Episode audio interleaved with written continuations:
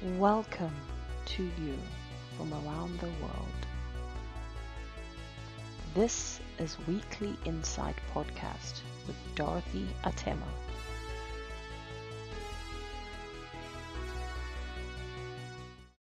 My problem was something deep within me from my home, from my upbringing. And that was shocking. It was the pain of my grandmother. I was carrying the pain of my grandmother. May the Lord rest her soul in peace. She died in 2001 at age 104. How, you may ask? I'm glad you asked. Long story short, I was born in Kiambu, in Kijabe. And when I was six years old, we moved to Kakamega in Zoya scheme Musemwa sublocation. I'm a real Kakamega girl.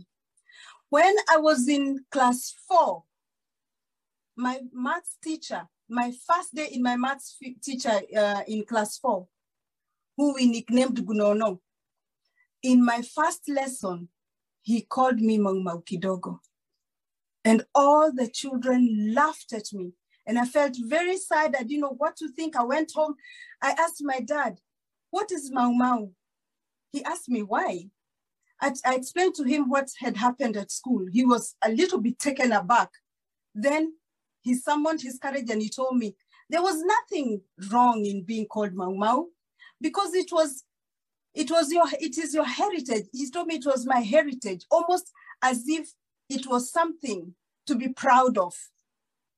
He told me how Mau Mau were brave and courageous people who had fought for the freedom of the land with almost bare hands and chased away the British colonialists. So from that day henceforth, my father never told me anything anymore about Mau Mau. And anyway, it was okay because I was never bothered again about being called Mau Mau Kidogo. But there were so many questions in my mind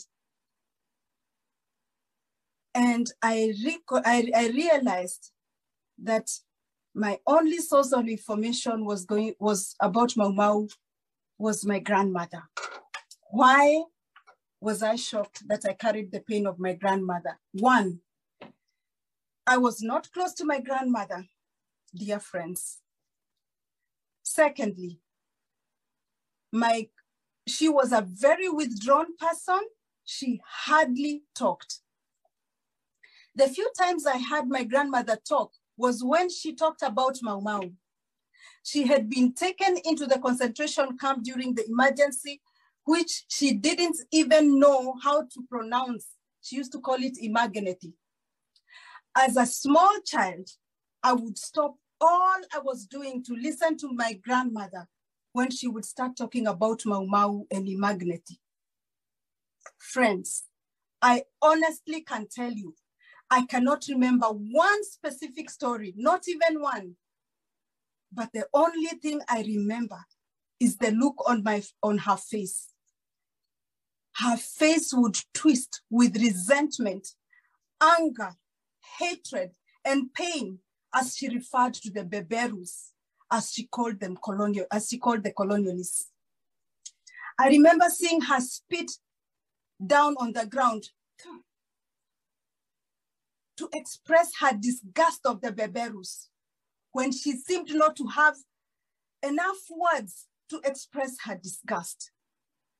Friends, this must have been the, the where as a child I picked her pain without knowing, subconsciously. And I wanted to be free of this pain now, yesterday, if possible. We do not know, we do not have the time for me because I told you I was given 10 minutes to go into my process of being completely set free from my grandmother's pain because I was set free. That's why I tell my story, my grandmother's pain. And when I was set free, I was really set free. Everything turned into a lot of love for the Dutch people. Dutch people are married to a Dutchman. They are my people. His people are my people. I think Netherlands is the most heavenly, beautiful country in the whole world. I've been to many countries. I'm not just saying as a cliche. it's the most beautiful country in this world because the pain, I refused for that pain to block me from enjoying what God had blessed me with.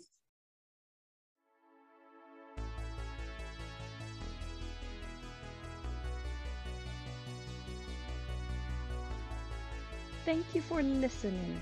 I believe you enjoyed it. You can follow us on YouTube at Dorothy Atena. Have a lovely day.